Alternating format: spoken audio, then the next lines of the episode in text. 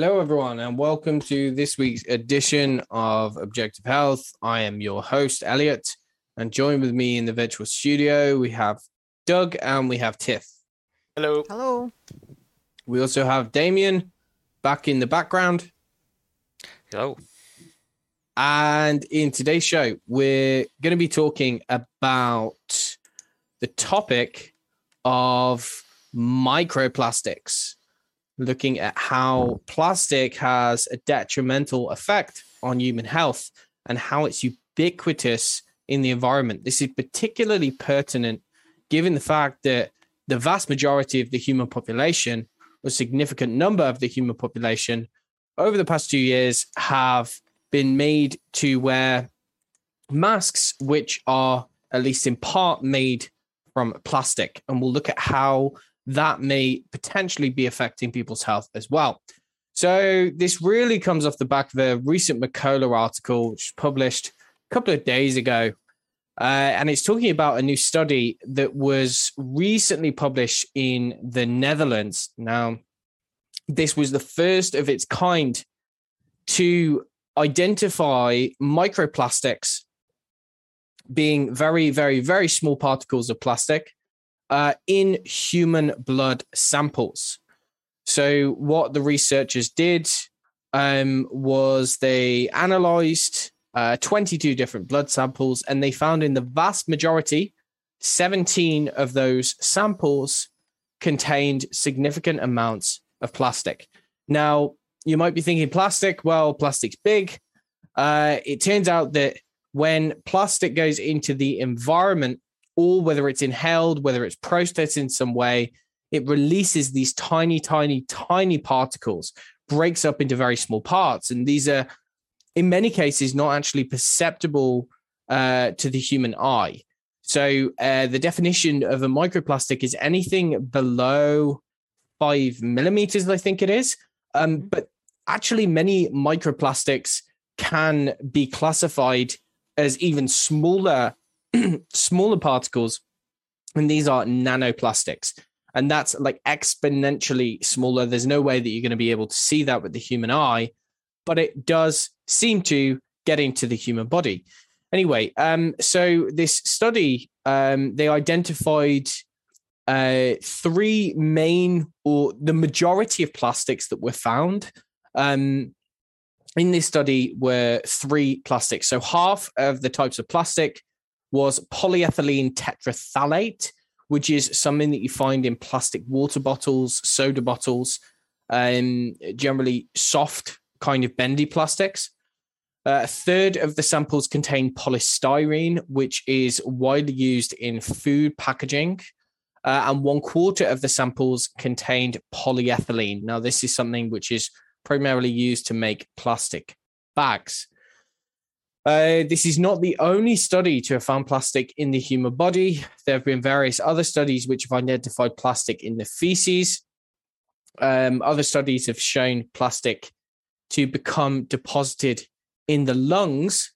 Uh, generally, it can be inhaled so uh, this can be often in occupational exposures, wherever there's any kind of plastic cutting or processing in, in factories and whatnot, but also uh, through more common means as well. You don't necessarily need to be working in a plastic factory to be able to to to be inhaling this stuff. Um, one of the theories is is that even if it's inhaled, um, as the lungs are coughing this up, as we cough it up, as um, mucus essentially carries it um, up into the mouth, we then swallow that. Now, um, these types of plastic, the very small particles or the nanometer plastics, uh, have been found to penetrate into the bloodstream from the gut. Uh, it turns out that our gut uh, contains a, a, barrier. It's called the epithelial barrier. Now, this is ordinarily designed to prevent toxins from getting into the bloodstream. Uh, it's generally very good at doing this when we're dealing with natural bacterial toxins, microbial toxins, etc. But when we're dealing with man-made um, chemicals and and produce such as plastic, well, the gut isn't very well designed to deal with that. And it turns out that these very small um, particles of plastic can penetrate the gut barrier. Once they get past the gut barrier, they can then make their way through the bloodstream to the various organs. They've been found in uh, the placenta, for instance. They've been found to lodge within the lungs. I believe they found they've been found to migrate into the liver, into the heart, into the kidney, and into the brain of the fetus. So generally, this is a pretty pretty concerning thing, given the fact that everyone uh, is exposed to this stuff. Uh, frankly, we can't get away from it, and what we'll be talking about today's show is kind of how ubiquitous it is in the environment, the kinds of exposures that we that we have, and, and where it comes from. Um, but one thing I'd like to start off with is looking at some of the effects that this has been shown to have um, on the on mammalian physiology. So one study was looking at pregnant rats. They found that um, 20 nanometers, so extremely small polystyrene beads, um, absorbed could be absorbed directly through the lungs. Uh, this wasn't a study looking at it, absorption through the gut. Uh, they found that it made its way from the lung into the heart, into the spleen, eventually into the placenta, and then, as I said before, into the fetal organs. Now, they identified that this had uh, some some detrimental effects on the uh, on the on the fetus, um, and they they speculate whether the effects that this might have on the human body could include coronary dysfunction, um, uh, vascular perturbations, negative reproductive health outcomes, and neurological outcomes. Um, and that is through maternal exposure. So there's been a variety of different studies looking the effect on uh, the human body and uh, or on on on animal studies at least, uh, and it's pretty disturbing. Um, before we move on, anyone got any thoughts on microplastics? Well, I thought it was pretty interesting that the Guardian reported on that study about um, microplastics being found deep in the lungs of living people for the first time. And throughout the entire article, they never once mentioned masks. Um, mm-hmm. Despite the fact that there have been studies out there that have shown that the plastic from masks, we inhale them. I mean, of course we do. We've got them strapped to our face, right? Um, so I just found it very interesting that you know they're talking about the the um, exposure, um, and they mentioned a few different places, like you mentioned, Elliot, different places where you can get um, exposed to this kind of thing, um, to the plastics, to actually breathing it in. But they never once mentioned masks. So I just thought that that was kind of interesting, to say the least.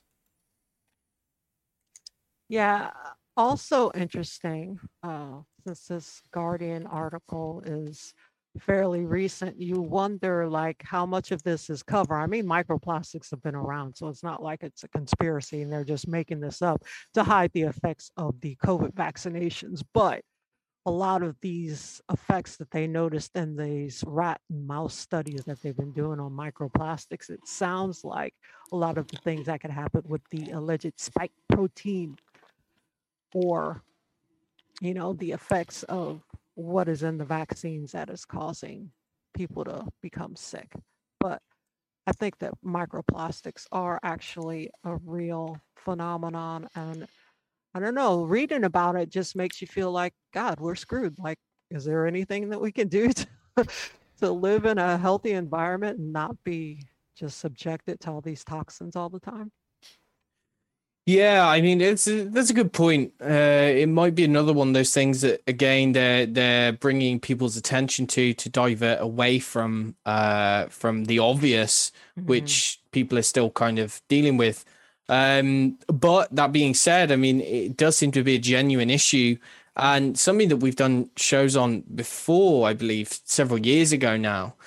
Um, what's very interesting, uh, I think uh, the reason why it's it's it's important to kind of relook at this is because of the fact that people have been have been made to wear masks for mm. sometimes 10 hours per day you know up to 10 hours per day. Some people have even been wearing them at home.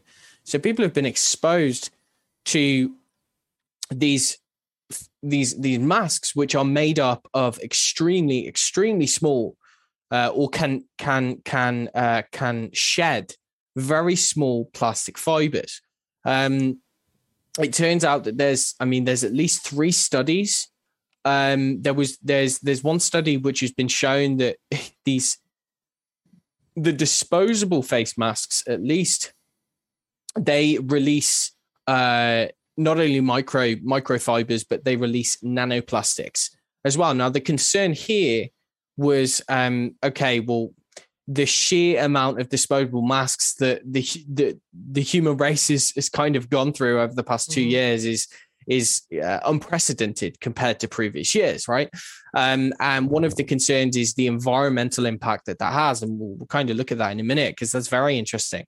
Um, but at the same time, what we've also got is you know at least two or three other studies which have very recently been published, or at least been published in the last year or so, which have identified um, like greatly increased uh, inhalation of these plastic fibers when using masks. And it's interesting that uh, that tends to get worse after the masks have been um, washed or have been manipulated in some way. For instance, using alcohol, you know, dousing a mask in, in like an alcohol solution, or even washing it in like a washing machine even many of the cotton, you know, like the cotton fabric masks, they they also contain plastic. This is, you know, it's, it's really difficult to actually find material uh, which are used to make these masks that don't contain some kind of plastic. And, and when people, especially people who've been washing these things and who've been wearing the same mask for prolonged periods of time,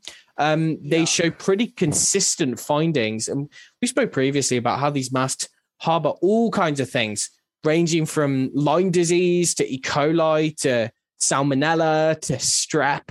You know, they're, they're like bacterial, you know, bacterial co- colonies kind of thing. Um, but at the same time, we've got this very real possibility that people have, have had a pretty substantial exposure to microplastics simply from breathing these things in.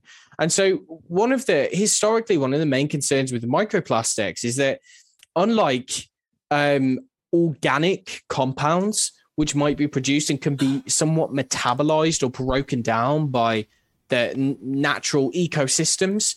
Um, you know, you've got bacteria, you've got protozoa, you've got all of these uh, small microorganisms which can degrade organic chemicals. What we see uh, with microplastics is generally they they there's very few ways to actually get rid of them, and for several years, in fact, decades, we've had a greater awareness and, and, a variety of different studies which have highlighted the environmental impact that this might be having. So it, has been uh, it's been estimated that uh, anywhere between 800,000 and 2.5 million tons of small plastic or microplastics uh, are estimated to uh, end up in the ocean every single year. Now, these travel through the ocean. Eventually, they can become deposited on the ocean floor. There was a study which was looking at uh, microplastic exposure of uh, some of the uh, low-lying um, fish, which which kind of reside on the ocean floor. Um, and they they found that there was uh, plastic in the vast majority of those, and multiple types of plastic. And they they kind of hypothesized that that was because what you're doing is is even if you're dumping high levels of plastic or burnt plastic as that is dumped into the ocean as it's acted on by various you know cyanobacteria and things and even fish you, you end up with this being broken down into very small small small tiny particles. Now this makes its way up the food chain as well so it tends to accumulate in animals.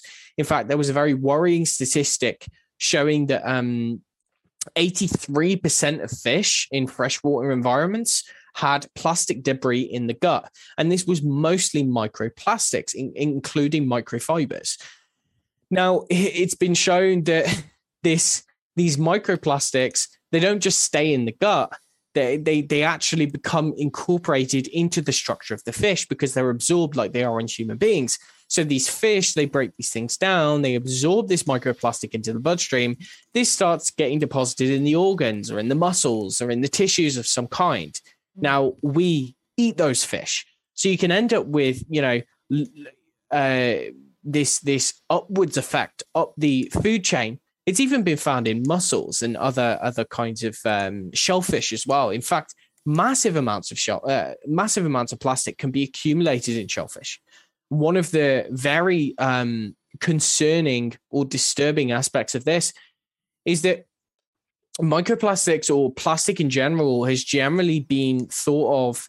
Uh, one of the main ways in which it can cause problems for the human body is through this this this process by which it disrupts our hormone balance. It's called endocrine disruption.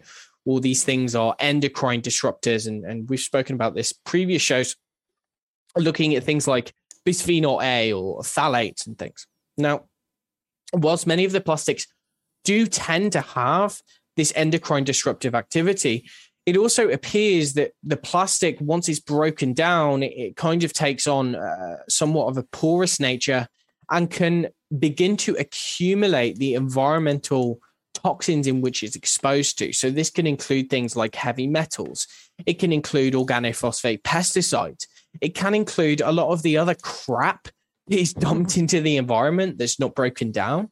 Well, the microplastics tend to absorb this stuff and hold on to it. Now, this is particularly problematic. I mean, there was one study, I believe, I can't remember exactly where this was documented, um, but it, it, was in one of the articles that we looked at for this show, and it was talking about a study which uh, which looked at the level of toxins uh, which were contained in the microplastic or in the plastic compared to its immediate local environment, being the body of water that it was actually found in. And it found that in some cases, the plastic contained up to 1 million times the amount of the toxin compared with what was in the water. And they supposed that what might actually be happening is that it was absorbing this stuff. Um, so whether it's from masks or whether it's from fish, uh, I mean, there, there are some other exposures which we might want to talk about in a minute. Uh, but we are definitely being exposed to this stuff. That's for sure. Yeah. Yeah. And we're eating it all the time too. Um, there was a study that was done um, back in 2018 that where they were comparing different types of salt, and like 90% of table salt basically has microplastics in it. So that'll give you an indication of how small it is because when you look at your salt, you don't see little plastic particles in there. So they're quite tiny at that point. Um, another place where we're exposed to it, um, scientists say microplastics are all over farmlands, but we're ignoring the problem. So our farmlands are covered in microplastics. Part of the reason for that is because uh, biosolids are used for fertilizers, and the microplastics accumulate into this biosolid mass, and then it gets dumped onto the the farm fields uh, and can get taken up by the the plants and things like that, or the plants are then eaten by animals. So then the microplastics are there. Like you were saying, Elliot, it tends to move up the food chain.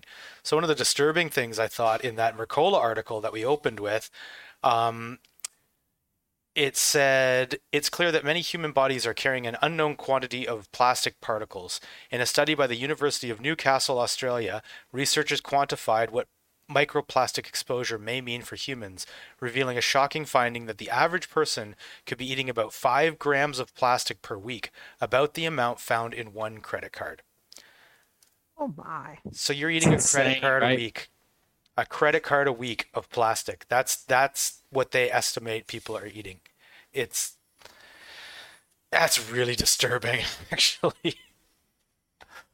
Well, yeah. one of these uh, other articles that we looked at as uh, well, this was in 2018, but they found microplastics in human stool for the first time. Now, this was just a small study, but they did find microparticles ranging in size from 50 to 500 micrometers uh, in people's excrement. So I guess it's kind of a good thing that you're able to poop it out, but then how much of these other microplastics are lodged in your organs or in your arteries or things like that? Uh, I don't know if there's any way of really knowing that. I mean, in a lot of these articles that we look at, uh, they say that scientists still don't know much yeah. about the effects of microplastics and more study is required, but uh, we can only assume that the effects are not good.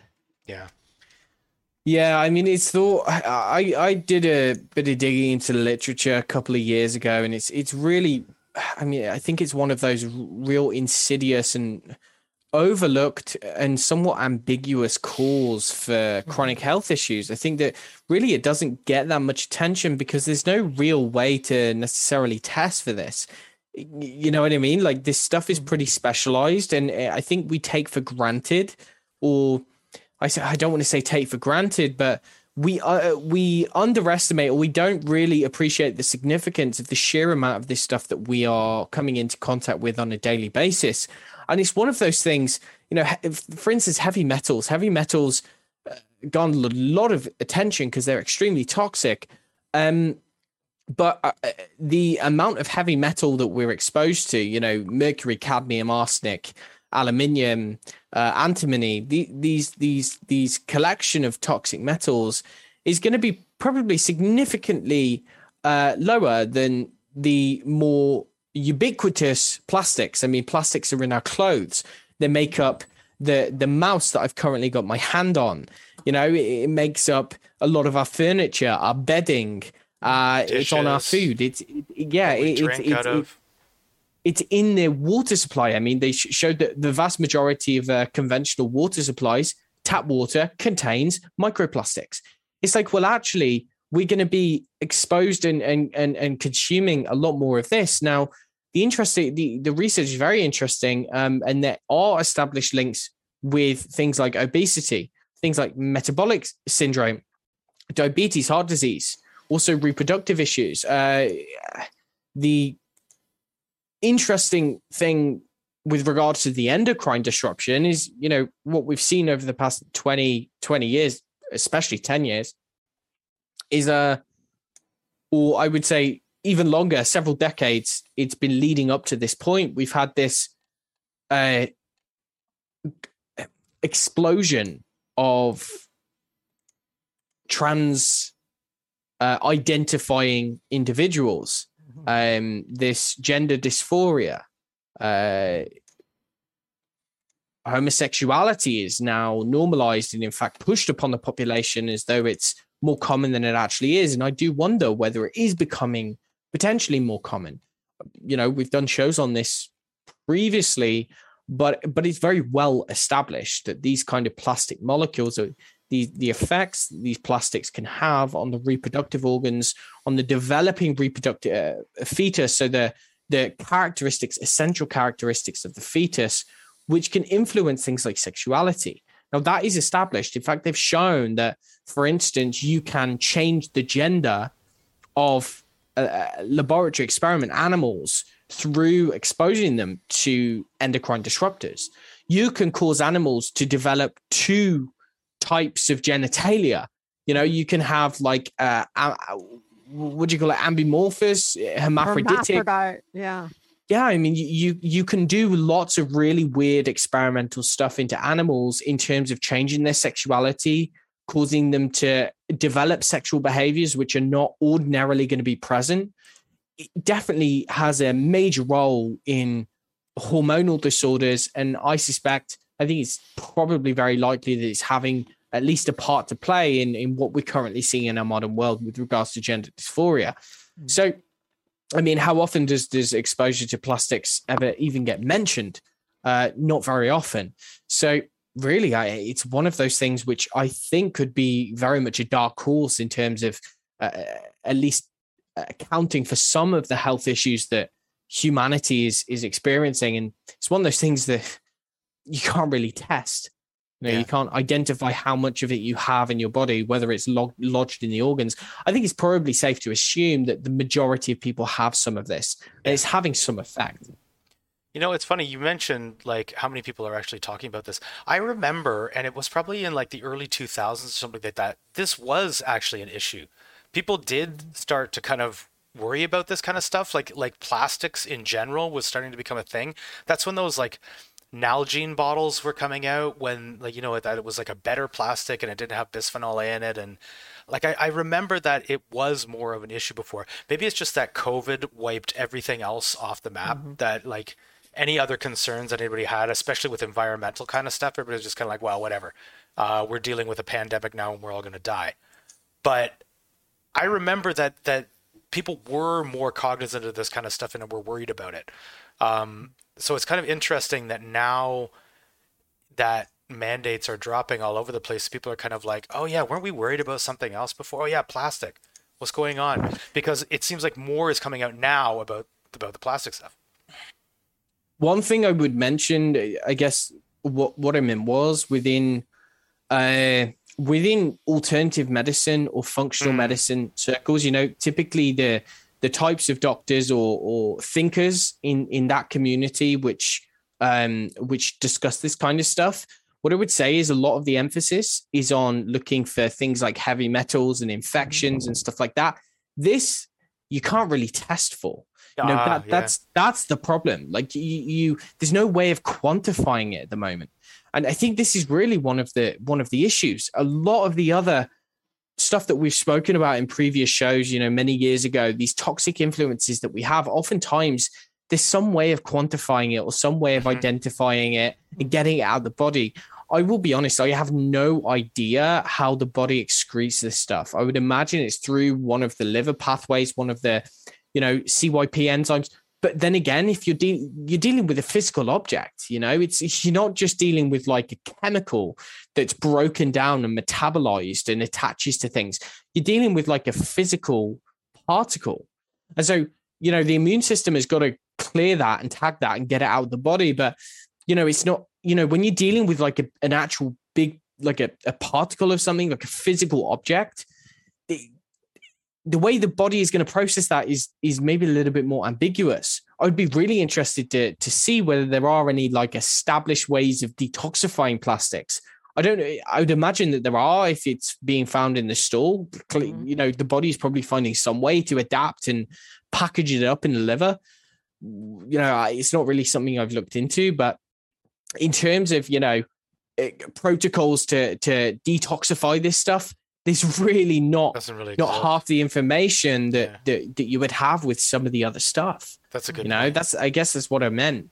Uh, that's probably why you know I find it a little bit more concerning because at least if you are exposed to mercury or cadmium, you know that there's lots of things that someone can actually do about it and fix it. Uh, same for many of the kind of other chemicals, even the pesticides and stuff. There's pretty established ways. one thing that comes to mind is is a is a sauna. You know, a sauna is pretty uh, I mean, it's it's pretty effective against any kind of toxin. I really don't know if it, if it's going to be effective against you know in the, the body's ability to excrete mic- microplastics. That is something that I'd, I'd, I'd actually like to look into. Um, but yeah, I'm not sure. Well, another thing is that there are no like physical symptoms that seem to be specific to being uh, associated with being polluted by plastic or microplastics because if it's all in your bloodstream, it can do whatever it your body feels that it needs to do to protect itself and you can't necessarily say oh well my guts hurt today. It must be because i drank out of a plastic straw not the paper straw that they wanted me to give wanted me to use yesterday. So yeah there's really no way of like sorting out microplastic toxicity symptoms from other toxicity symptoms and people not only can they not be tested for it really they really don't even look at it like if they were to go to an alternative practitioner I mean, what kind of test would you do to even find out? Well especially what you were saying before elliot about it uh, the the plastics actually binding to other toxic material and then mm. uh, you know then that could end up um, causing exposure. It's kind of like you might not even suspect that there was microplastics. You might see mercury toxicity or some other heavy metal or some other organic compound or something like that that's um, you know showing those kind of uh, toxicity symptoms but you wouldn't necessarily assume that it's actually the plastic in there that's mm-hmm. you know like a sponge for these things yeah indeed and what's very interesting as well is that there was one study which showed that um, that the the microplastics when it's in conjunction with um with another kind of a toxin. In this case, it was an organophosphorus um, flame retardant. That it's almost like they combined to cause a much greater problem in terms of much greater damage than either of them would respectively. So, or individually, let's say. So it seems as though it's it's kind of working in conjunction with some of the other nasty stuff and just adding to the overall burden of crap that human beings are exposed to on a on a on a daily basis or on a frequent basis. Um really, I mean, in terms of what to do about this, well, I would say that it's somewhat idealistic to think that you could reduce or you could completely eliminate all exposure. It's likely that you can't. Uh, some of the general recommendations uh, given by certain people is to avoid the known elements of exposure. So that's going to be the air, uh, food. So, for instance, food packaging, eating foods which are not packaged in plastics, not drinking from plastic bottles, um, trying to use plastic free personal he- healthcare products, that kind of stuff. What I would say is that, you know, it's, it's still pretty difficult to do that. a lot of the stuff that we use, I mean, the fact that you're even using this computer, I don't know if anyone else has noticed, but you know, if you use a laptop for long enough and you use the little uh, pad with the finger on it, it or, or for instance, the um, the the the key the keypad as well, when when you notice that the that the letters start to fade away, or that the the pad starts to develop like a shiny surface, starts to fade off. Well, that plastic is is is actually like that's every time you touch that, you're getting some degree of plastic on your skin. And if there's small, very small nanoparticles of this, likely it's going to be absorbed, you know, through the membrane of the skin and get into it's like you can go so far and you can try go live in the woods, but I mean, frankly, that's not possible. It's in our clothes too, even like wearing our mm-hmm. clothing. Like a lot of apparently a lot of microplastics get into the environment because we wash and dry our clothes, and then the lint from that gets released into the air, and yeah, we breathe it in. So you can't really escape it. I mean, kind of are living on a plastic planet at this point. Yeah, this is pretty much one of those issues. I'm like, okay, I'll Nothing just do, do the best I can. Yeah, that's true. Yeah. Yeah, indeed. It's just one of those things uh, to add to the list. Unfortunately, there's there's probably not much practicable like stuff that you can do. I mean, you could try to reduce your exposure. The obvious thing would be to avoid drinking from plastic bottles, etc. I mean, the Mercola article mentions lots of things which I think they they they might come in handy. For instance, store store foods in glass containers and mason jars. That's a pretty easy thing to do, right? Mm-hmm. Putting hot food in plastic is a really bad idea. You're going to be increasing the the amount leached into the food, but like um, by a massive amount. It's completely unnecessary. That's not a difficult thing to do. Um, there's some other recommendations like you know, request no plastic wrap on your newspaper or dry cleaning. Avoid disposable utensils and straws and buy foods in bulk when you can. Avoid processed foods. Opt for non-disposable razors, cloth diapers, infant toys. I mean, this stuff, this stuff is likely probably going to reduce your exposure a little bit. It's not going to completely eliminate it. And by all means, if everyone stopped doing this, it probably wouldn't make any, even the slightest dent into the overall exposure of the ocean and the air and the water supply to plastics because the vast majority of this i think is probably coming from industry and the fact that we dump a lot of our plastic into the ocean or we burn it and then you know those particles are then dispersed into the air and eventually come down in rain. And that's another thing a concern is our exposure is plastic rain and that you get these particles which you get into the clouds and then it's essentially come down as rain. So it's like it's, it's like unless the entire world stopped using plastic uh, you know immediately it would probably even then take several decades if not hundreds of years to actually degrade this stuff. I mean in our lifetime you're going to be exposed to plastic probably for the rest of your life. so, so you know, I'm not. I don't think there's any need to fluff it up and, and say that yeah, you can, you know, you can detoxify this stuff. I think that the general rules apply. That trying to do your best, trying to avoid the obvious routes of exposure, and maintain, try to maintain somewhat of a healthy diet, and try to engage in some kind of detoxification activity, whether that's you know hot baths, um, uh, saunas these kinds of things, which can potentially help the body deal with this stuff because it seems as though the body can to some extent. Otherwise, we'd probably all be dead by now. Mm-hmm. So, um, so yeah, I mean, I think that's everything, guys. Is there anything else that you think that we need to add? We're a very stupid species in a lot of way. but no, that's all I had to add. Yeah. Yeah yeah, we tend to make some pretty bad decisions collectively, or let's say some people do anyway.